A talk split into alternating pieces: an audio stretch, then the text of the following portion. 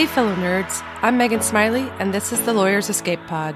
For those of you who've gotten into practice, looked around, and thought, so this is my life? I get it. You're in deep and you feel stuck. You may have no idea what the next step would be, or maybe you have an idea, but think it's unrealistic. I truly believe that there's a path forward for each of us if we're intentional about finding it. And this podcast will be a great source of advice and inspiration for you to make that leap to a more fulfilling career. Amy Impellizzeri is my guest today. Amy is a former big law corporate litigator who leveraged a sabbatical opportunity to do freelance writing for a startup publisher. And after a year of that, she permanently left practice to lean into her interest in writing and is now, as she says, a writer who used to be a lawyer rather than a lawyer who writes. She's published five fiction novels and one nonfiction book called Lawyer Interrupted. And in 2022, she's going to be publishing her second nonfiction book along with co author Liz Brown called How to Leave the Law. Topic I am sure you are all very interested in. Uh, Amy and I have a great conversation about creativity, limiting beliefs that hold us back, and prioritizing taking the time for exploration. Uh, and for anyone who has thought about chucking it all and becoming a writer, I think you will love this interview.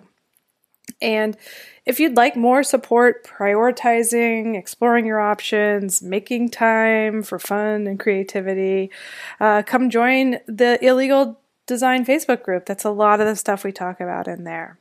All right, now to the episode. Enjoy. Amy, welcome to the podcast. Thank you so much for having me. It's great to be here. Oh, yeah, absolutely. So I start the same place all the time, which is what took you to law school in the first place? Um, yeah, so I didn't want to go to medical school, I think is the answer. well, that seems reasonable. Right? yeah, I mean, you know, I'm dating myself a bit here, but I was a child of the 80s and 90s. So, you know, I think LA Law was a big factor. Oh, I loved LA Law. Yeah. You were not my first guest to point that out, and I was like, okay. yeah, I totally watched that show. Yeah, like that's week. perfect. I mean, yeah. you know, I was I was a good student. I was a high achieving student. I had you know big plans, big ambitions, and you know, I'm only being a little bit facetious when I said I say I really didn't want to go to medical school, so law school seemed pretty natural. And I was a writer. I was always a writer. Um, mm-hmm. And so, you know, I was always like the girl who was walking in the room narrating the scene in my head. I had my journals and and so that yeah. seemed like that was going to translate into um, the legal field. And so I started college, you know, always knowing that my straight line path was headed towards law school and eventually it was. Yeah. So did you go directly to law school from undergrad? I did. I did. Yeah. I went to undergrad. I went to a, a, liberal arts college in Pennsylvania, Dickinson College, and I majored mm-hmm. in English and philosophy because I didn't like political science. and then mm-hmm. um, yeah. basically, you know, I went to George Washington Law School right after undergrad and and clerked and then uh, clerked for two years in Washington D.C. and then yeah. started at a boutique law firm. I had a pretty, you know, fairly, tr- you know, traditional trajectory at that point. Yeah. So your experience in law school was it what you expected? Did it sort of you're like yep this is what i'm doing moving on yes it was very expected. Um, yeah. i think I, I loved being in washington d.c for law school. I thought there were hmm. opportunities and things that were happening in d.c that just felt very unique and yeah. you know it's I, my hometown so i'm, oh, I'm partial to it. Okay that's so funny because not not many people call dc their hometown it's a passing through town so that's fun. I know i grew up right on capitol hill right oh, in the middle of it. awesome. Yeah yeah i loved so. dc i actually always say i left dc kicking and screaming because i really would have stayed there and and and probably uh, ultimately practiced law there for a while more but um yeah. I ended up moving away yeah.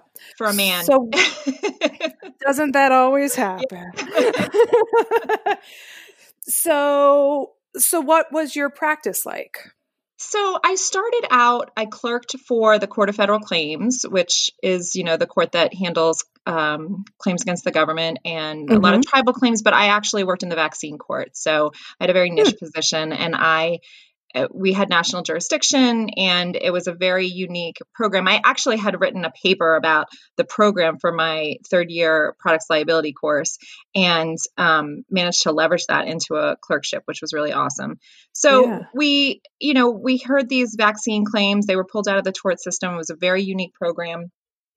And I got to travel all over and I it cemented my idea that I that I wanted to be a litigator. I really knew I wanted to be a litigator then. So I started I was in DC for the clerkship, and then I moved to the New York area. And I actually moved first to a boutique firm doing insurance defense, but then we also had a number of self-insured clients, and we were national counsel for Amtrak, which was some really hmm. fun, interesting work. Yeah, yeah. And then I um, was there for a couple of years, and then I got courted by Skadden Arps, and I jumped ship, and I moved into New York, and I um, worked for Skadden for what I thought was going to be a in the mass torts department doing litigation, yeah. and I thought, well, I'll I'll do this for like a couple of years, right? And yeah. I'll make some money and I'll use it for something else. And then I was there a decade. A decade later, I woke up and said, I can't believe I'm still here. so, yeah. So when you started, I mean, listen, Skadden in New York is like yeah, yeah, it big law. Sense. You know, you kind of know what you know what that is when you get into yeah. it, right?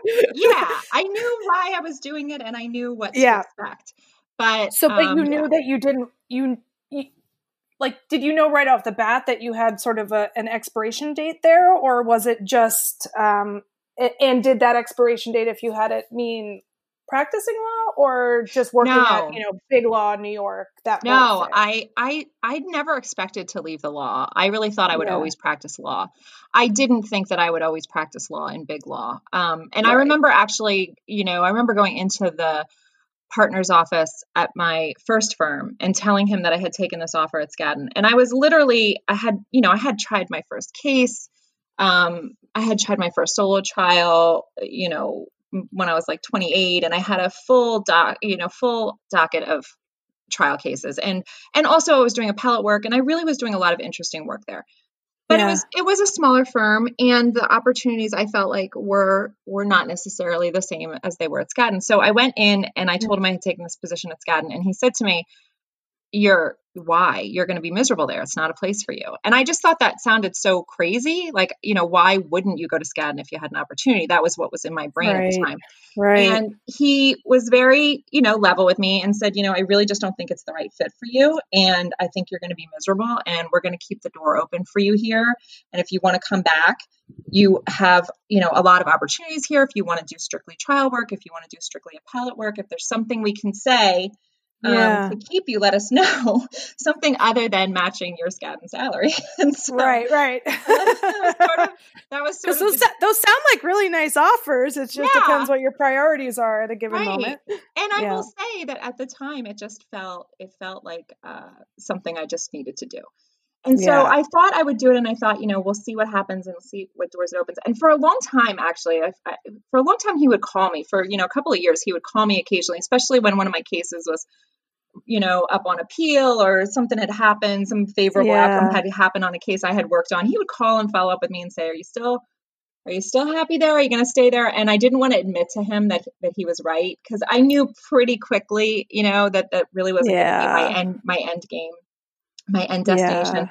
But I also didn't want to leave after a year or two. I felt like I really hadn't put in the time at, at that point. So I stayed and um, yeah, and then like I said, you know, a year turned into two, turned into 10, which was pretty, pretty, yeah. It felt pretty quick at the time. Yeah. I mean, nine, 10 years is a long time to be in big law. So, were, were, was there like, did you just wake up and you're like, oh, whoops, it's a decade? yeah, almost. I mean, it wow. was like that. No, I ha- I ended up having I ended up having kids. So I ended up having three kids while I was there. Yeah, and um and so that got. Increasingly mm. more gruesome. And then I and then I had a friend I, at my firm that would just have a kid like every summer. She's like, I'm trying to have. She had four, and oh I, I practiced in Boston where having four kids seemed to be like regular. Um, Wow, and she's just so like funny. she would just try and time it so that she would have the summers off. She's like, "What am I going to do when I have to stop having kids?" Right. Right. I sort of felt like that too. I had kids Yeah. every two years for a while, and then Yeah. and then I and I would take you know I'd save up all my time and I'd take off for six months. Yeah. and I would and I would sort of think, okay, this is actually keeping that that sort of kept me at Skadden, ironically. Yeah. Um, yeah. Those breaks every two years of having a baby was actually a little respite from the it's a real testament to what the job is. I got to be honest with you, I never said that out loud until now. And I just realized how crazy that is, but that's exactly what happened. So the Yeah. truth is, um, a lot of people always ask me, you know, well, how could you have had kids when you were at Skadden? But the reality is, it probably kept me there for another yeah. four to five get that. years beyond what I would have. Yeah. then- that makes sense. I, and then I decided I wasn't going to have any more kids, so I better leave, basically. And um, yeah, I, you know, what happened really was I was really burnt out and I was really struggling and I was really trying to figure out how it was all going to, um, how it was all going to play out. But I wouldn't have left, but for Lehman Brothers collapsing, to be honest with you, Oh, because I remember that day. yeah and i remember you know very vividly um, Yeah. you know it was a very big shock wave in the legal community and Yep. we Skadden decided pretty early on not to do any layoffs or any um, real substantial downsizing at that time and the litigators were all you know because litigation is impervious to economic downturn so we were Yeah. really busy and and could barely notice that anything was going on outside our walls but all the transactional attorneys were were afraid and were Yeah. um, it was a time of great tension and so Yeah. Skadden ended up offering this program called which got a lot of press at the time called sidebar plus where they allowed people to apply for a one year subsidized sabbatical and the goal was really they hoped I would have taken that so quickly. Well, let me tell you something. When that memo showed up in my inbox, I felt Yeah. like the universe was just answering like a prayer on a wind. I mean, it was just so crazy that that was being offered to me. But Yeah. but the irony was that the litigators were the ones who were applying for it, obviously, and the administration had expected that the transactional lawyers would apply for it. But the transactional lawyers, of course, breathed a huge sigh of relief when they saw this because they thought, oh, well, this means we're not getting fired. So we're going to stay here, do nothing for our full salary, and Yeah. we're going to not apply for the sabbatical. And that's what Hmm. happened. And so all the litigators applied for the sabbatical. And at first, the head of my department wasn't going to let me go. And she Yeah. said, you know, you can't, you can't go. You're too busy.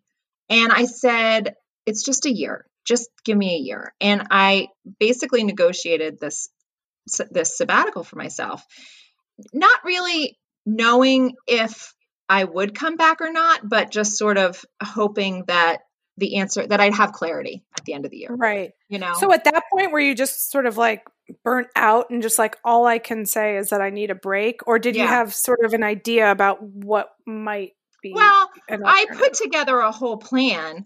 Uh, I told them that I was going to do this. Ad- I mean, I ended up doing it. I ended up um, doing advocacy work and um, and pro bono work, and I did. uh, And I, but really, what I wanted to do that I kind of downplayed when I was applying for the sabbatical is I wanted to Yeah. write, and Yeah. so I started applying for some freelance writing. But I did do the other work. I ended up working for this um, nonprofit group called A Better Balance and doing advocacy work for working families. And I actually loved it because it was a chance to sort of spread my wings and learn a little bit about a nonprofit and Yeah. and, and something that mirrored a startup company, which is where I ultimately landed after that. but- yeah. Um, you know, I really, I caught, I the year, I knew the year was like a ticking clock from the minute I walked out the door. I thought I have a year, exactly a year. I have to Yep. make this count. And the pre- I felt the pressure of it. I really did. And so I was very intentional. I was very deliberate about everything I did. I always say I call it like the year of me. I really didn't finish books I didn't want to read. I didn't finish meals that weren't good. I didn't Yeah. really, you know, talk to my mother-in-law that much that year. Like I really was like, this is a year that I have to do the things that I need to do. And by yeah. the end of the year, I was writing, I was doing freelance work for a nonprofit, for I'm sorry, for a startup group. mm-hmm. that ultimately I ended up negotiating a full time gig with a couple of years later. And it, it just was really a very transitional year, but a very productive year. Yeah. Yeah. I mean, that's amazing to have that opportunity. I mean, that it doesn't was. just fall into everybody's lap no, for sure. no, it wasn't. That's why I say I just felt like the universe was really yeah. this huge. Yeah. yeah. So you did not go back to practice. So no. So at the end of the year, I was doing a, some part-time work for this startup company. I had this idea that it might I might be able to leverage it. What kind of work were you doing for them? Yeah, so it was a group called Hybrid Her, and they were they had been a print magazine uh, that was supporting women entrepreneurs, and they were moving to a strictly digital content site and um, hoping to incorporate like an e-commerce component onto the site too. And so there was this, and they were venture capital funded. This group in Nashville was funding them, but the creative team was in New York. And the creative team, I, I, I um, befriended some of them, and I was doing like some some writing for them and doing some of the interviews of, for the entrep- the women entrepreneurs and writing their stories and helping them craft like more compelling stories and and also just sort of sitting in on on staff meetings and just trying to kind of ingratiate myself into the, the culture. And the, the creative team would constantly say to me, we're, we're constantly asking the lawyers for things they didn't need their own lawyers, right? They had their own lawyers, but they'd say, We're constantly yeah. asking the lawyers for things and they're constantly saying no. And, and I would say to them, Well, that's because you've asked for, you know, X, Y, and Z, and you need to ask for it this way. And ultimately, yeah. I became the, the the translator between the creative team and the legal team. And it was the first ah. time I ah. realized that there was actually something I could do with my law degree that wasn't practicing traditional law. It was so exhilarating to realize yeah. that. And um, yeah, so that's how I started out. And then ultimately, I did start doing more and more work for them. And then ultimately, I negotiated um, an executive position for myself. And it was really funny because I was talking with one of the lawyers when I was negotiating my full time salary. And I was talking to the lawyer in Nashville, and he was saying, Well, you know, we want you to do negotiate with some of the outside vendors, and we want you to do, you know, this and that and he said, but you know, we're a startup company and we really can't pay you a lot of money. And it's going to be, you know, he threw this number out on the table that I kind right. of thought wasn't going to work. So I, and then I said to him, well, you want me to negotiate with your outside vendors and yet you also want to hire somebody who can't negotiate a fair salary for herself? That doesn't really make sense. And so he was like oh all right. And so i realized again that my legal background was going to serve me well in this new chapter. And yeah. um and i got the full-time position and i got the salary i wanted.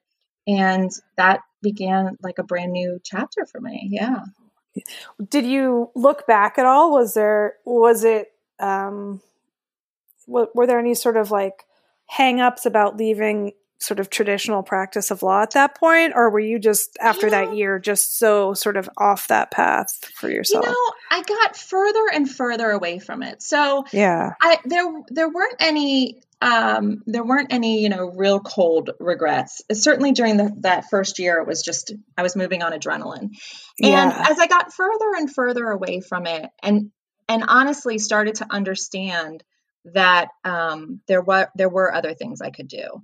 Yeah, and I I really like even you know I turned the at the end of the year, I asked for a three year leave of absence. So then I sort of was working in this three year leave of absence. But then by the end of the three years, I knew I wasn't going back. Yeah. But I will say that, you know, still when I would see people, people would always ask me, you know, are you going to go back to practice law? Do you miss practicing law? And I think my answer got, my answer was always no. But I think yeah. it got firmer and more confident the, yeah. the more time I spent away. And I did always fill the time with something um, that I found productive. You know, so I really yeah. Have, I ha- was very conscious that where, wherever this leads me, I don't really want to have a gap on my resume. I don't really want to have this big, you know, empty space. So I'm going to fill right. it somehow. And I just kept making kind of decisions that would do so. Yeah. Yeah. Well, and it's a real, I think, sort of what you just said is the process of doing other things brings yeah. you the confidence yeah. that you can do other things. Yeah. And, and I think that's the block for a lot of people is this this false belief that they that they can't do other things. it's it's 100% the problem and you you you're sure that the only thing you're qualified to do is practice law and the the the problem is the catch 22 is you don't actually realize that that's not true until you leave the practice of law. Yeah so you have yep. to just push yourself over that initial belief hurdle and um you know i it, it is does seem to be a universal truth amongst transitioning lawyers that they have discovered something they just didn't understand they were qualified to do or that their skill set you know sort of prepared them for until they left. Yeah. Yeah I, I always find this to be just such a funny quirk of our of our people. Yes. like the smartest people learn all this very complicated stuff and then they're like yeah. And that's it. I i couldn't take this brain to another place. Right. And you know what's so funny too i always think i always think about how the law attracts such incredibly creative innovative people because mm-hmm. you know and then and then completely squashes that, completely stifles that so that they forget how creative yes. and interesting they are, so that they're afraid to, to go out and spread their wings. Because I, in my you know next chapter in my second life especially when i was working with the women entrepreneurs i would meet a lot of lawyers turned you know designers lawyers turned yep. um, artists and so and then even when i started writing you know people would say oh that's that's so unusual, right? A lawyer who's also creative. And I would constantly point out to them the the, the swarms of lawyers who actually um, are creative and, and turn to creative careers. And yep. I I think people really underestimate how how much uh, creatives are drawn to the law because law school i think kind of stamps that out i always call law school like the yeah. last legal pyramid be- scheme because it's trying to you know constantly just trying to feed you know feed the bottom rung yep. of the law firm uh, law firms and really doesn't allow for an avenue for all of these creative interesting people who have been attracted to law school in the first place I totally agree. And I'm yeah. currently very obsessed with this sort of overlap of creativity and lawyers. so. I've been thinking about it a lot. Yeah. And just how, you know, I said for many years, oh, I don't have a creative bone in my body. And right. I know people, we all say that at yes. some point. Yes, it's we been do. beat out of us. Yeah. And it's just not true. But we've been living in this universe that doesn't value it in a certain, you know, and creativity comes in many forms, but it just doesn't Absolutely. feel like it's the thing that's valued. And so we push it away and get so disconnected from it. I used um, to, I worked in the, I had like a very visual um, metaphor for this dilemma every morning because I worked, Skadden was in the Condé Nast building in Times Square. Um, mm-hmm. For the whole time I worked there. And so you would literally walk in the door, and all of the people who worked for Condé Nast and Vogue and all of their assets would be would go to the right, and then all the mm-hmm. lawyers in their navy blue suits would go to the left. And I would stand yep. back and I would watch it happening, and I would think to myself, I want to be where the beautiful people are. I want to go yep. in that direction. But I, I would know. think to myself, I can't. I have to go in the other direction. I have to go. I know. I had that exact experience oh. working at ah! Fordham, at Fordham Law School when Fashion Week used to be at Lincoln Center. And so you'd be like, well, it's very clear where everybody here is going. yes, yes, exactly. It's so true. That's so great. That's great. I love that you knew that. Yeah. Yeah. So I totally, yeah, so I think people just disengage from that and then they think they don't have it. And you know, it's not just like, oh, I'm creative, I can draw a picture creative. Right. It's it's thinking creative creatively about your future even, right. right? Just like, you know, like not just having tunnel vision. Right. And see, the interesting thing was when I did work at the boutique firm, I did, I was allowed more creativity. I was allowed to creatively negotiate my cases and creatively yeah. settle my cases. And I was allowed more autonomy. And in, in hindsight, you know, the partner that um, tried to dissuade me from going to Skadden was 100% right about me and about what my right. strengths and, and, and really like what my fit was going to be. But right big law really you know really does not allow a lot of creativity and yeah. i think it's a ver- very difficult some people do really well there obviously um, and yeah. some people really thrive there and some people you know do spend their the bulk of their careers there but for you know people like you or i i don't necessarily know if it's the end destination yeah and speaking of creativity, you have, you know, transitioned since the you know, the yeah. startup into a whole new world.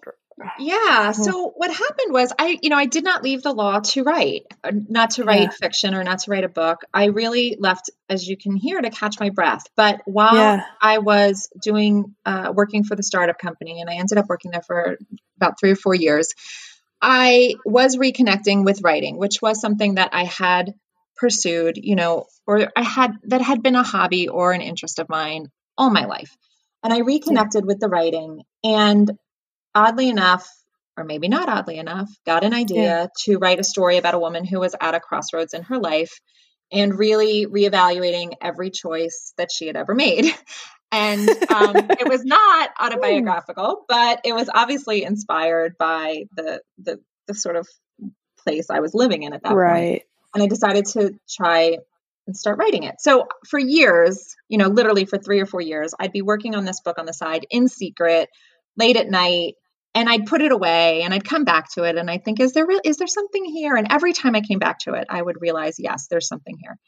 Yeah. And eventually I started to understand that I had almost a finished product and and that there was probably something I should do about that that was unknown to me because unlike law school where you take the LSATs, you go to law school, you get a clerkship, there was like a straight right. line path, you know what it is. In publishing, it's it was, you know, a complete mystery to me. And so yeah. I ended up, I started going to some writing conferences and I started networking with some professional writers. And I did because I was working for this startup company in which, the, you know, my mentor was a New York City magazine editor who had some connections in the publishing industry. She was very helpful in terms of sort of helping me understand, okay, who were the, who are the people I should at least be talking to? Yeah. Um, to figure out what next steps are. So yeah, eventually, I mean, four years later, well, in 2013 right? So, um, which is four years after I after I started my sabbatical. I ultimately, um, my book did find a place with a publisher, and then I ultimately got a literary agent and um, started selling more books. So now I have five published novels, and uh, actually, my first book was nonfiction. So an agent reached out to me based on some uh, some writing I was doing in a business journal, and and knew about my sabbatical and knew about the sidebar plus. And like i said it was yeah. receiving some press. And she wanted to pitch this book to the american bar association called lawyer interrupted. And she said i think they'd be they would be interested in it if you were writing it. So we worked on the pitch together because i thought it was so interesting. Like the aba is not going to you know publish a book about leaving the law are they and but yeah. but ultimately, when we worked at the pitch, I said, well, this is really about the versatility of the law degree, which is something that I had sort of figured out, eh, you know, early on in the journey.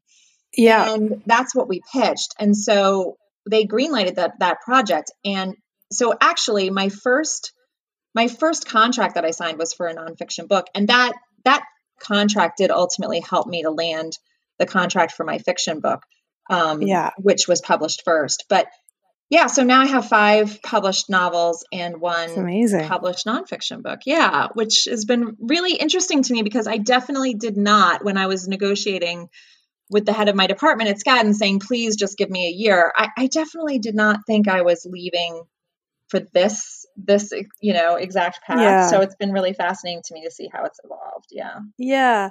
And i think that's such an important lesson too is yeah. that you know, you often don't know what that path is going to be. And every little decision you make, you know, put yourself in a position of, you know, leveraging your law degree, working at this uh, startup, but it also had, you know, people in that world that have helped connect. You just can't, you yeah. could never have like predicted that this was a series of, of events. You couldn't plan it. I couldn't have. I could never yeah. have planned it.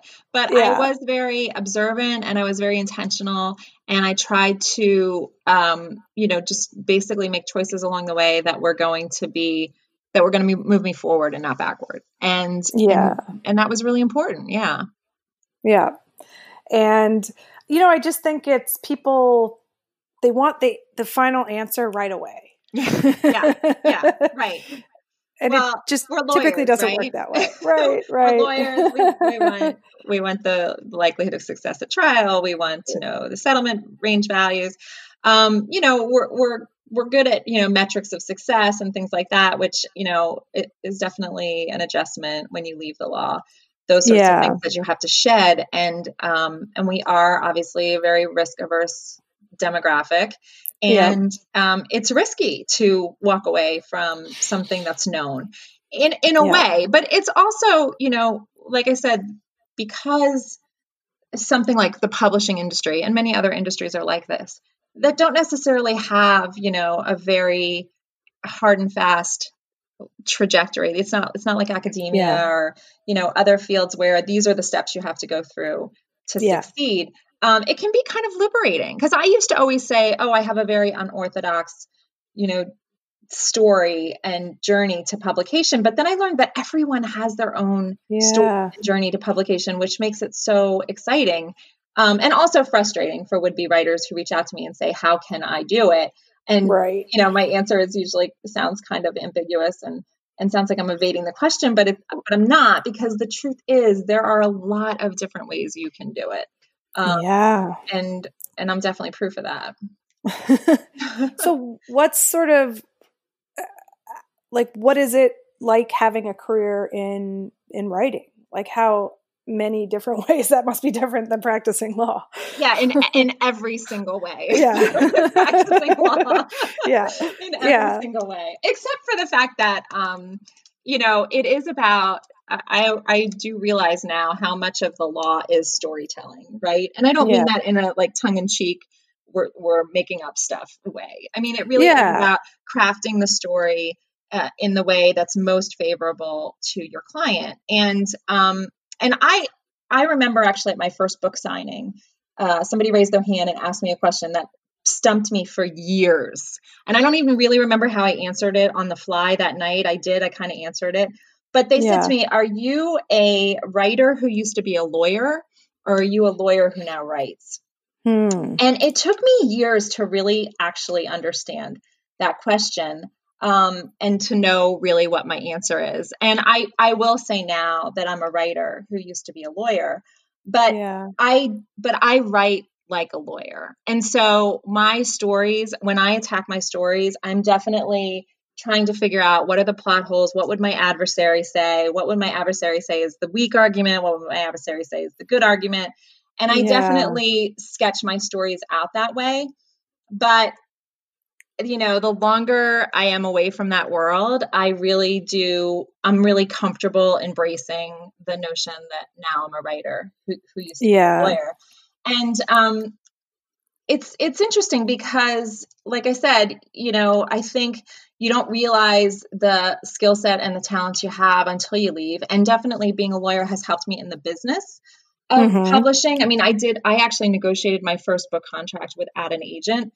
I don't necessarily recommend that, but I did do it and then Yeah. I, that sort of you know helped me break into the publishing world and then ultimately i did get my own agent and now i, I have a second agent but um, actually i've had i've had three agents in the business which again was, is also something that was i was well prepared for having practiced law and yeah. and i've always been comfortable like with the business of of publishing i have a lot of uh, writer friends who just hate the business of publishing and Yeah. are intimidated by it and and and, and it is intimidating and, it's, and it, there are things that are gruesome about it but i've never really been um i've always been comfortable with it and i often say to people it is because i have this perspective of having practiced law and been in that world um, i have a certain i just think i have a different perspective and a different appreciation for um, sort of compartmentalizing the business from the art Yeah. of writing and that's been Yeah. something that's been really helpful to me um, i think it's been something that's been a differentiator i do hear that from a lot of transitioning lawyers even when they're not Yes. practicing law or even when they're not representing themselves that there is a differentiator in the business side of their art or their work um, having been in the law and i have found that to be true for myself too yeah I think that's so true. And it's, you know, how many creatives wish they had sort of that set of skills to Yeah. bring with them to the table. And it's sort of like, you know, I wonder, and I think this is just kind of like American culture, but it's we're required to sort of identify ourselves by our occupation, right? Are you a lawyer or are you a writer? It's like, yeah. well, maybe I'm just Amy and I have Yeah. all of these things going on. Yeah. Yeah, it's true. You know, I remember actually for Lawyer Interrupted, I was interviewing Nathan Sawaya, who is a Lego brick artist. So I don't know if you know him, but he he's really famous and he made like the Yeah. little Lego brick um Oscars that were at the Academy Awards one year. And he was saying to me that, you know, he was always artistic, he was always creative, and he says, you know, he's like, I, I basically did what any good, you know, art student from NYU does who doesn't have a job. I went to law school. and so Yeah. um, he but ended up, you know, sort of in law school by accident and, and making his Lego creations um, at night as sort of like stress relief until he realized that he could make make it some kind of commer- commercial venture. And he talks a lot about how there were others. I always say like that, well, that was really unique. You were making creations Yeah. out of Lego bricks, but he says, no, there were others. There were other people in that space. But he said, because I was a lawyer, I could turn around commissions and contracts much more quickly in the art world than others. And Yeah. so here I was, you know, he eventually, obviously, t- he too got representation and became hugely commercially successful. But in the beginning, the differentiator was that he understood the business, that he could negotiate for himself, that he could turn contracts around and commissions around Yeah. at a speed that others in that space could not. And that's Yeah. that that part of his story is not unique for transitioning lawyers. And I think that's really important to note. Yeah, yeah, I think that is absolutely true. So, Amy, I want to start wrapping up, but maybe you could give us like just one nugget of advice that you would give to sort of people thinking, I don't think I'm in the right place at this firm. Yeah. what should I do? Wait for Yeah. a free sabbatical to.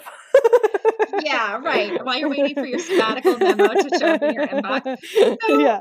Yeah, I mean, t- two big things. I always tell people like, don't run out the door at your lowest moment. Like, don't leave at the worst moment of stress, at the worst moment of um, of of burnout. Like, don't leave in that place. Basically, start using that. Start using that adrenaline. Start using that that energy to craft your exit plan.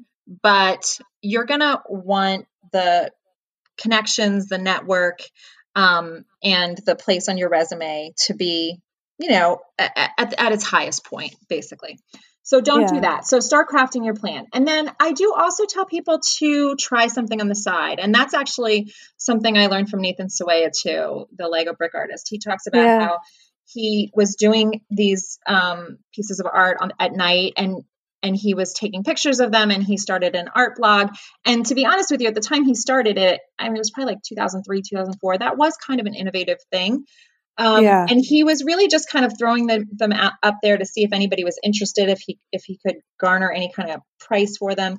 And he said that one day his website crashed and he realized it was because he had so many hits on the website and that was the moment Yeah. that he realized okay wait i can actually do this as like a viable commercial venture and Yeah. so i always tell people like you know tr- i love the website crashing metaphor because you have to do something right you have to be active about it but it's sort of like work on it on the side explore something on the side explore a side hustle or or even you know even if it's trying to um, join a board or get experience in a business that you Yeah. wouldn't necessarily have have experience uh, um, you wouldn't be able to experience otherwise Yeah. try to explore that on the side even you know create your own sort of sabbatical even if you can't quit your job for a year spend a year of intentional exploration and Yeah. and try to see if you can get your website to crash basically yeah. Um, and that's sort of i think a good way for somebody who really can't wrap their head around the idea of jumping ship without Yeah. a plan which i think is a valid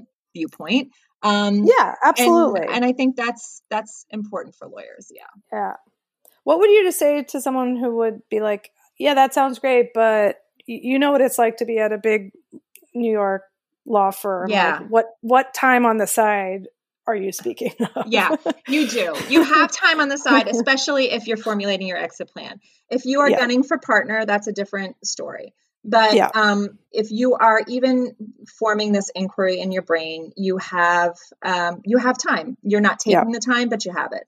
That means Yeah. take your vacation days. oh my that gosh, I was just going to say that. I took Yeah. all four weeks of my vacation, Right. and when the downturn happened, I did not get laid off, despite all my hopes that I would. Right, right. They can't, they can't fire you yeah. for taking your vacation. Yeah. So yeah. take your vacation days that you are um, piling up and swearing that you're never going to take. Take your yep. vacation days. Take your Saturday and Sunday occasionally. Um, yeah. You know, and just take your Thursday night and go to a board meeting once a month. Just you know, formulate your plan, and you you have the time you just don't want to take it and um, yeah. you, you have to start that's like the first step of um, alleviating some of the Stockholm syndrome. And as soon I, as you start, oh, so separ- true, separating yourself in those just baby steps, you know, take it slow. I was there. I get it. yeah, it yeah, exactly. Will, you will find you will find that you'll be able to do it. Yeah yeah, you said you know you feel like the world's going to end if you set a boundary, but it it won't. It won't. It won't. so it won't. Um. All right, Amy. So tell us, like, what's on the horizon for you? What are what do you yeah. see down the road? What are the current projects? Yeah. So actually, um, I am under contract to write a book called How to Leave the Law, which is um, sort of the follow up to Lawyer Interrupted. Lawyer Interrupted was published by the American Bar Association in 2015. Um, mm-hmm. Liz Brown is um, a Harvard grad who is a business law professor and a really fabulous writer as well, wrote Life After Law. And mm-hmm. she actually wrote the foreword for Lawyer Interrupted. So she and I have been um, collaborating in this space for a long time, and we pitched a book to my fiction publisher, Wyatt MacKenzie, last year, just before uh, the world shut down, actually. And mm-hmm. so we signed a contract to write this book, How to Leave the Law, which is really going to explore transitions from law, um, you know, since 2015, but now is really going to focus on the post pandemic world. And we're really yeah. about that. So we're in the throes of that. We're handing that in, in next year. That's going to be published in 2022. And yeah. and I'm not giving up fiction. So I actually have my, my I'm moving, I'm changing lanes somewhat. So my next fiction project is going to be at the intersection of legal dramas and domestic suspense. And we're mm. pitching a new series. And I have a new agent, so that's very exciting. And um, yeah, for a long time, people would always ask me why I don't write legal thrillers. I've, I've written one legal thriller. And yeah. um, people would ask, why don't I do that? And I'd always say, well, I, you know, I really didn't practice like the sexy kind of law. And so yeah. it really wasn't like the stuff of, of dramas. But the the more I move again away from that endpoint, the more I realize how I can t- kind of translate a lot of yeah that I did do into um, you know criminal law setting, which is when it gets fun. And um, so yeah, so my next lane is going to be legal drama, domestic suspense in in the fiction world, and um, yeah, more to that, more on that to come. Very cool. Yeah. And so, where can people find you? Yeah, so my website is my name, www.amyimpellizzeri.com. You can sign up for my newsletter, spam free, and uh, keep in touch, and you'll hear more information about when How to Leave the Law is released. And hopefully, when it is released, uh, the world will be reopened. And so Liz and I will be speaking in that circuit to transitioning lawyers. I loved when Lawyer Interrupted came out, I loved going to bar conferences and um, CLE classes to convince lawyers to leave the law and also get CLE credit. at the, I always thought it is an interesting intersection. and inevitably, they would always ask me to, to reserve a section for how to write a novel too, which was always fun. Yeah. So yeah. yeah. so we will we will definitely be doing that in 2022, um, assuming the world is. Looks I love picturing life where we can get yeah. back together in person. Oh, so I, for sure, yeah. All right. Well, thank you, Amy, for coming and chatting with me today. It's been an absolute pleasure. Thank you so much. This is awesome. I'm, I'm thrilled that you're doing this project. Thank you. Oh, thanks.